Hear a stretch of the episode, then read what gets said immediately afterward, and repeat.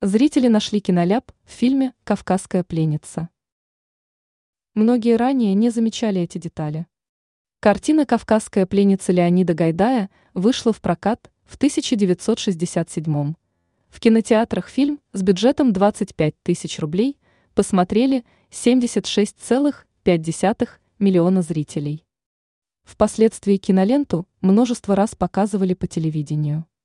Даже спустя полвека после выхода фильма его популярность не угасает, а внимательные зрители продолжают находить детали, на которые раньше никто не обращал внимания. Так, поклонники советского кинематографа заметили, что во время съемок было допущено несколько мелких ошибок, передает портал «Спорт-24».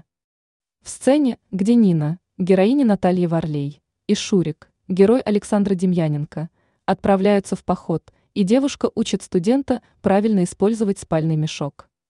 Зрители отметили, что Шурик делает это босиком, а на Нине полосатая майка. Затем по сюжету герой Демьяненко падает в реку, откуда его спасает спортсменка-комсомолка, в результате чего оба персонажа оказываются мокрыми. Здесь заметен первый киноляп, Шурик, не вылезая из мешка, умудрился обуться в ботинке.